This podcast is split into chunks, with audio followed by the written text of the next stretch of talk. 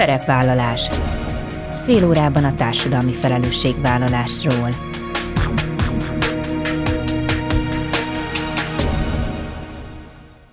Jó napot kívánok! Bíró Bori köszönti Önöket. Adásainkban hétről hétre példákat hozunk arra, hogy egy-egy cég vagy intézmény, netán magánszemély, milyen formában, milyen eszközökkel járul hozzá anyagi gondok, társadalmi problémák orvoslásához, az életminőség javításához, a fenntartható fejlődéshez. Így módon is kifejezve, hogy felelősséget érez azért a környezetért, amelyben él és dolgozik.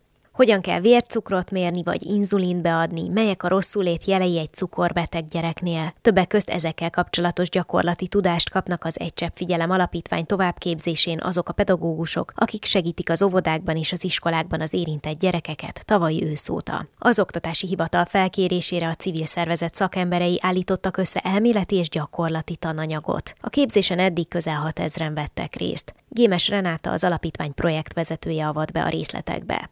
Az elmúlt 3 évben, mind a Covid időszaka alatt, mind az ukrajnai háború kapcsán a civil társadalom példaértékű kiállásának, aktivitásának lehettünk tanúi. Ez az összefogás azonban nem jöhetett volna létre a magánemberek részvétele és támogatása nélkül. A NIOK Alapítvány, mint a legnagyobb magyarországi adománygyűjtő platform, az adjukössze.hu üzemeltetője februárban felmérést készített, hogy pontosabb képet kaphasson a magánadományozás szerepéről a civil társadalom életében, és ehhez kötődően a szervezetek adománygyűjtéssel kapcsolatos tapasztalatairól. Szigel Andrea, az alapítvány szenior programvezetője magyarázza el a kutatás eredményeit. Ezek a mai témáink, tartsanak velünk! Mai első beszélgetőtársam Gémes Renáta, az Egy Csepp Figyelem Alapítvány projektvezetője. Jó napot kívánok! Jó napot kívánok! Korábban több alkalommal is beszélgettünk már arról, hogy mennyire fontos, hogy a pedagógusok is tudják kezelni a cukorbeteg gyerekeket. Ha jól emlékszem, akkor még évekkel ezelőtt több alkalommal volt témánk, hogy szülők vagy akár gyerekek számoltak be arról, hogy vannak olyan óvodák, vannak olyan iskolák, ahol tulajdonképpen nem tudnak mit kezdeni azzal, hogyha egy gyerek cukorbeteg. Na most erre hoztak egy megoldást, ami valójában egy továbbképzés mindazoknak a pedagógusoknak, akik valamilyen formában próbálják az érintett gyerekeket segíteni. Az a neve, hogy Diabmentor, és mind elméleti, mind pedig gyakorlati tudást is tartalmaz.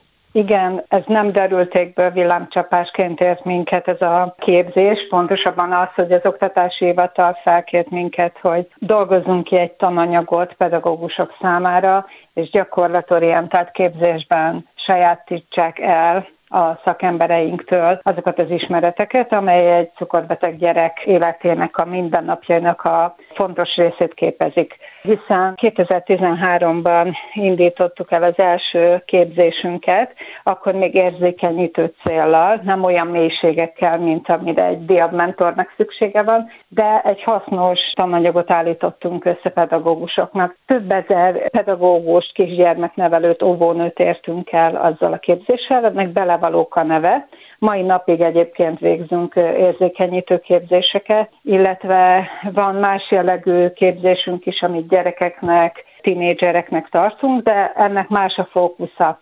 Igazából a Diabmentornak az a lényege, hogy amennyi belefér 5 órában, azokat az eszenciákat, azokat a nagyon fontos ismereteket átadjuk előadás és gyakorlat formájában, egy gyakorlati képzésen, és ennek van egyébként egy online elméleti oktatása is, aminek a végén vannak tesztkérdések, tehát kvázi vizsgáznak a pedagógusok az elsajátított ismeretekből. Én azt nagyon aláhúznám, hogy ez egy gyakorlati képzés olyan szempontból, hogy nyilván borzasztóan fontos, hogy kapjanak a pedagógusok egy általános képet arról, hogy például mondjuk hogyan kell megmérni a vércukrot, de ugyanakkor azért az éles helyzet az mindig az életben adódik, amikor mondjuk rosszul lesz a gyerek, amikor hirtelen történik valami olyan esemény, amire adott pillanatban azonnal kell reagálni. Mennyire nehéz egy ilyenfajta tudást átadni úgy, hogy elképzelhető, hogy sokan vannak, akik azelőtt nem találkoztak még ilyen szituációval. A képzések nehézségét az jelenti a szakembereink számára, hogy nagyon heterogén a csapat. Tehát amikor például legutóbb Szolnokon jártunk, 106 pedagógus vett részt a képzésen, közöttük volt olyan, aki 0 kilométeres, így szoktuk nevezni, soha nem hallott arról, hogy mit jelent az, hogy egyes típusú cukorbetegség, hogy mit igényel egy cukorbeteg gyerek, viszont volt olyan is, aki évek óta foglalkozik cukorbeteg gyerekkel, viszont ahhoz, hogy ő most ezt hivatalosan is végeztesse, el kell neki végezni ezt a tanfolyamot, hiszen ezt a törvény is előírja, hogy azokban az iskolákban és óvodákban, ahol cukorbeteg gyermek van, ott kell lennie egy segítő személynek, aki a mindennapjaiban a szülővel való egyeztetést követően, akár vércukormérésben, akár inzulinadásban, akár csak azzal, hogy odafigyel a gyerekre, mert már egy nagyobb gyerek, aki rutinos, kvázi rutinos cukorbetegnek számít, ez be tudja magának adni az inzulint, vagy figyeli az inzulinpumpát, méri a vércukrát, tudja, hogy mikor kell étkeznie, ő betartja, tehát aki már évek óta megszokta ezt a rutint, annál csupán odafigyel a pedagógus.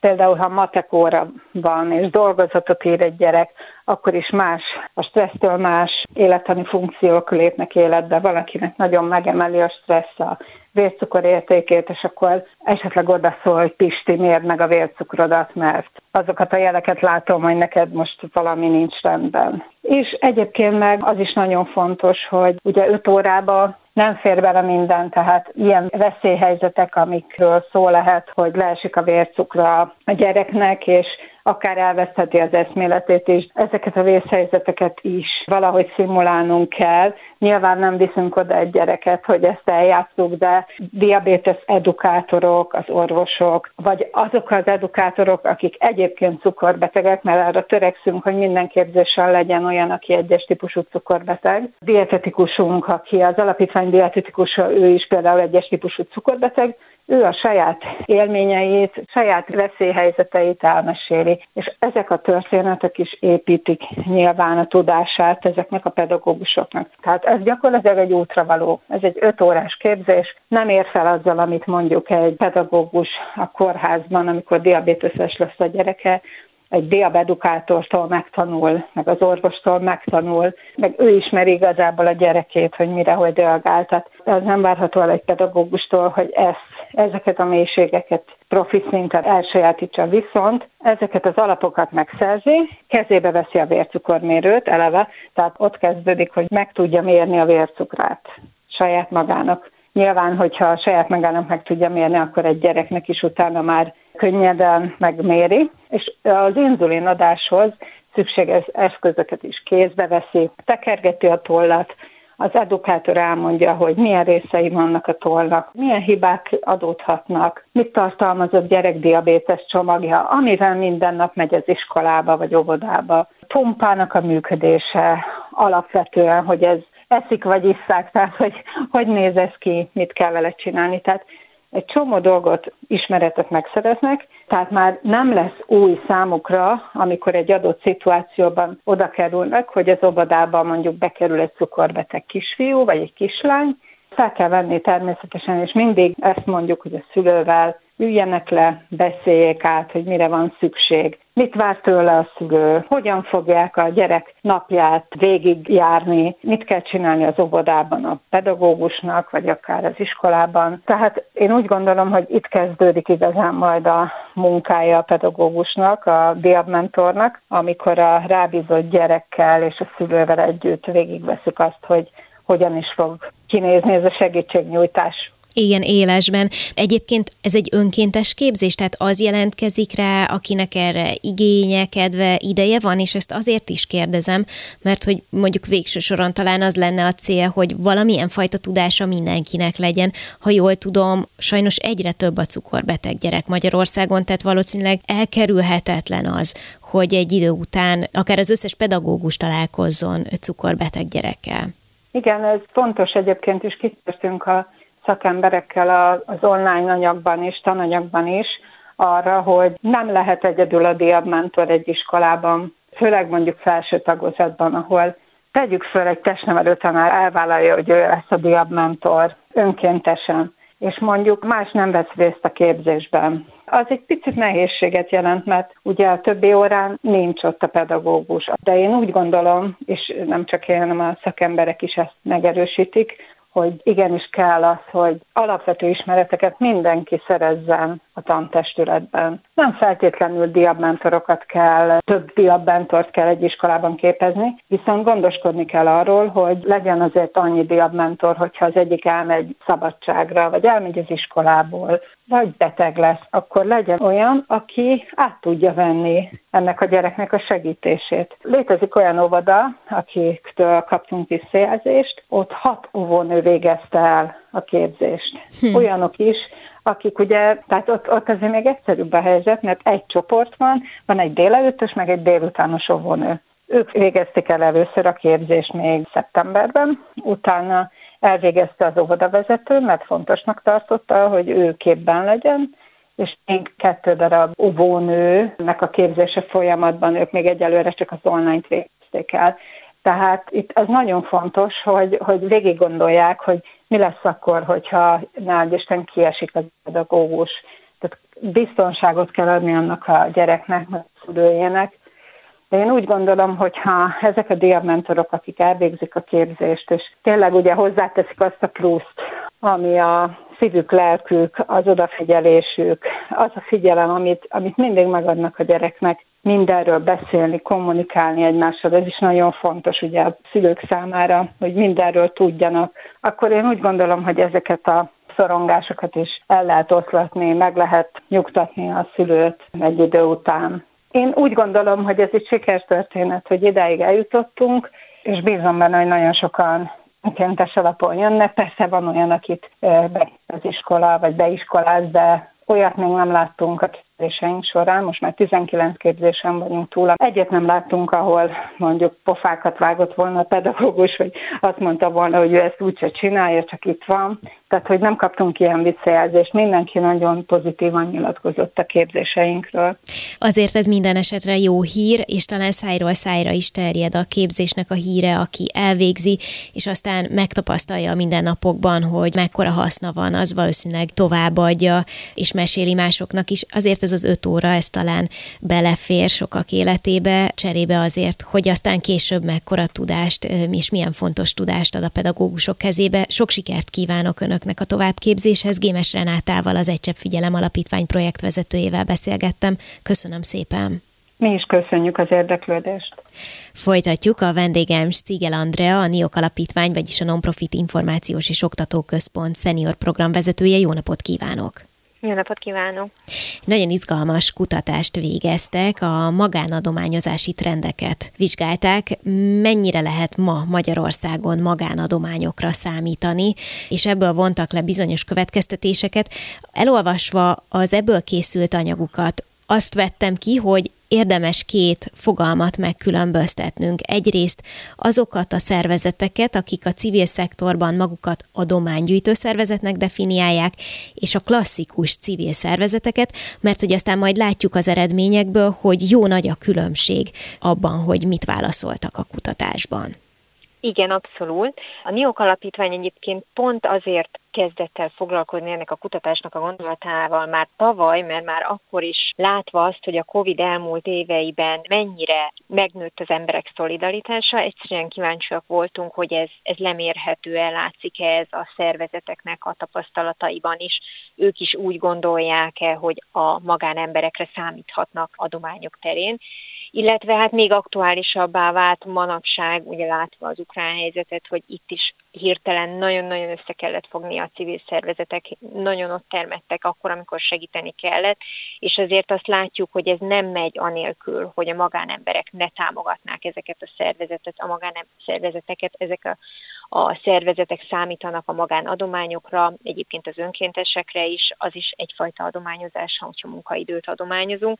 Tehát igazából ezeket vizsgáltuk, hogy a szervezetek, mi ugye NIOK Alapítványként főként szervezeteket érünk el, hiszen szervezeteket támogatunk, fejlesztünk, civil szervezeteket, hogy ők hogyan látják azt, hogy a magánemberek adományozási kedve nőtte, az elmúlt időszakban változott-e. Egyébként a kutatásban körülbelül 210 szervezet nyilatkozott, akik egyébként magukat adománygyűjtő szervezetnek tartják. Itt ugye azt kell megkülönböztetni, hogy a szervezeteknél a magánadománygyűjtés az egy nehéz terület, tehát vannak olyan civil szervezetek, akik nagyon nehezen kezdenek el ezzel a területtel foglalkozni, nem egyszerű Magyarországon magánadományokat gyűjteni, még az adományozói mentalitás nincs olyan szinten, mint mondjuk ahogy ezt a tőlünk nyugatabbra lévő szervezeteknél látjuk, ahogy ők tapasztalják.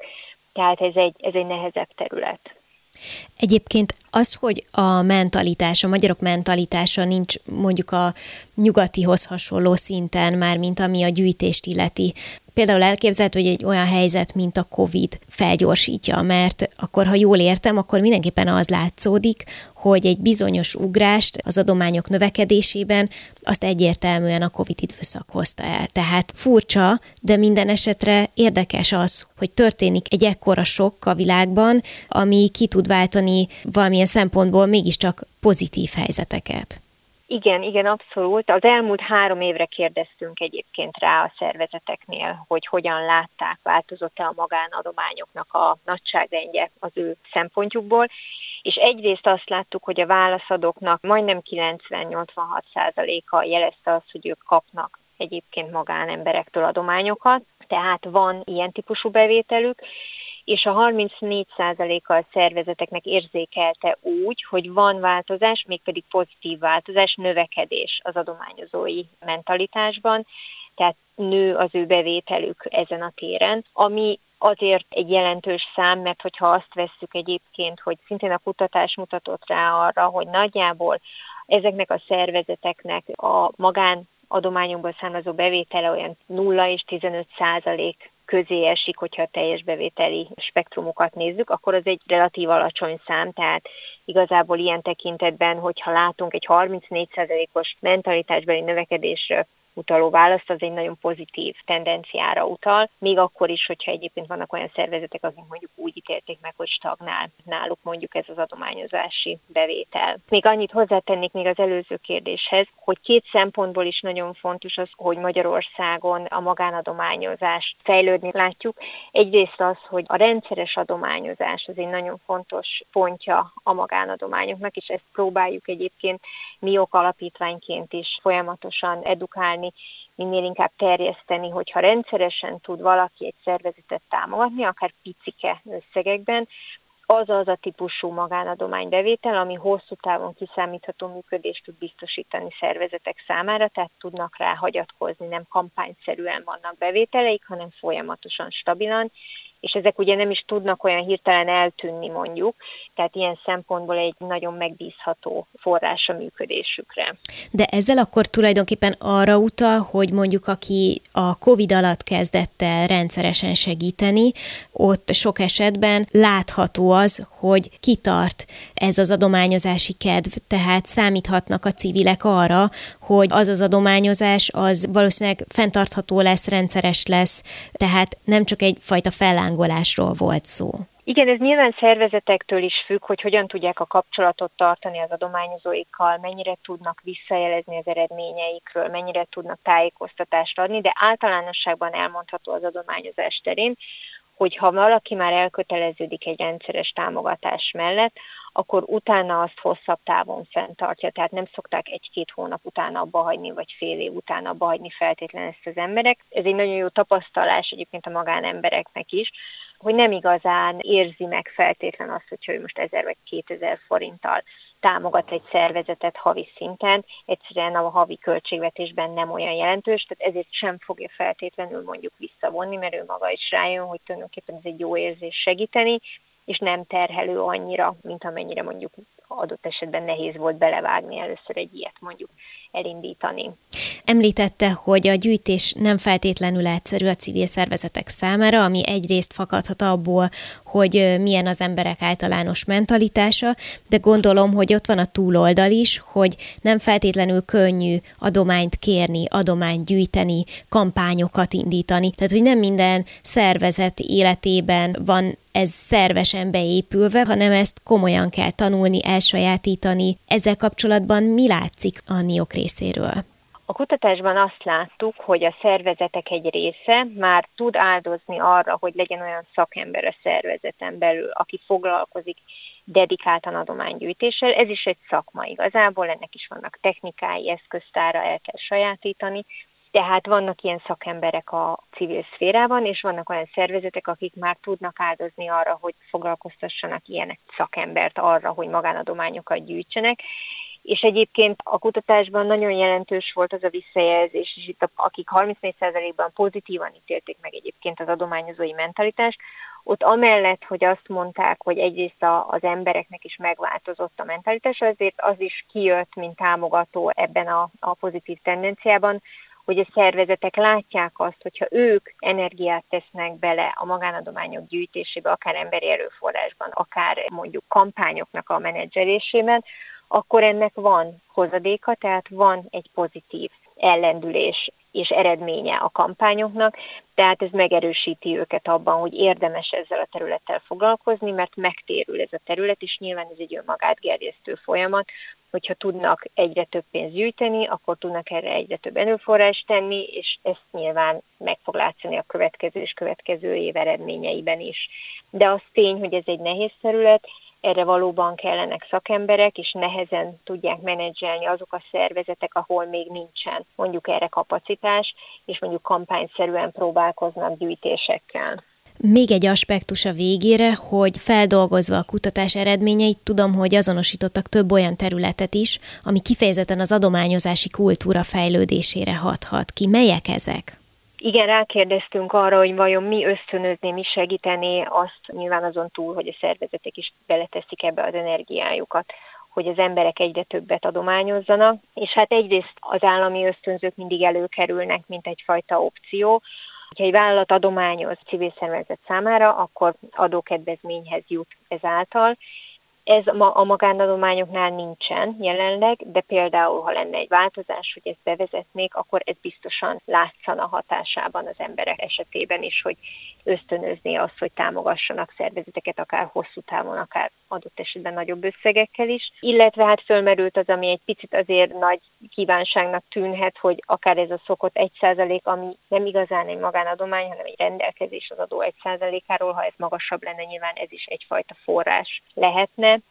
Illetve hát amin a NIOK egyébként dolgozik folyamatosan, és ezt is próbáltuk felmérni, hogy ezzel mennyire elégedettek a szervezetek, hogy platformokat, adománygyűjtési platformokat üzemeltet a NIOK, amin a civil szervezetek gyűjthetnek. Képzéseket tartunk, amin próbáljuk az adománygyűjtési tudásukat fejleszteni a civil szervezeteknek. Tehát ezeket a szolgáltatásainkat folyamatosan próbáljuk fejleszteni, hogy minél hatékonyabban tudjuk támogatni a civil szférát. Ez is egy nagyon pozitív visszajelzést kapott, hogy ennek abszolút van hatása, van igény rá, tehát mi ezt tudjuk tenni azért, hogy az embereket jobban elérjük a civil szervezeteken keresztül, és egy picit fejlesszük az adománygyűjtési képességet. A NIOK magánadományozási trendeket vizsgáló kutatásáról beszélgettünk, Szigel Andreát, az alapítvány szenior programvezetőjét hallották. Köszönöm szépen! Köszönöm szépen! Ennyi fért a mai műsorba, legközelebb jövő héten szombaton 13 órakor jelentkezem. Ha még nem tették, kövessenek minket közösségi oldalainkon, a Facebookon, az Instagramon és a YouTube-on. Ha bármiről lemaradtak volna, az adást a Klubrádió weboldalán is vissza tudják keresni. És most már egy jó ideje podcast formában is elérhető a Szerepvállalás. Keressék a Spotify, a Google és az Apple podcastek felületein, ahol bármikor meghallgatható a műsor. Köszönöm, hogy velem tartottak, további kellemes online rádiózást kívánok. Bíró Borit hallották.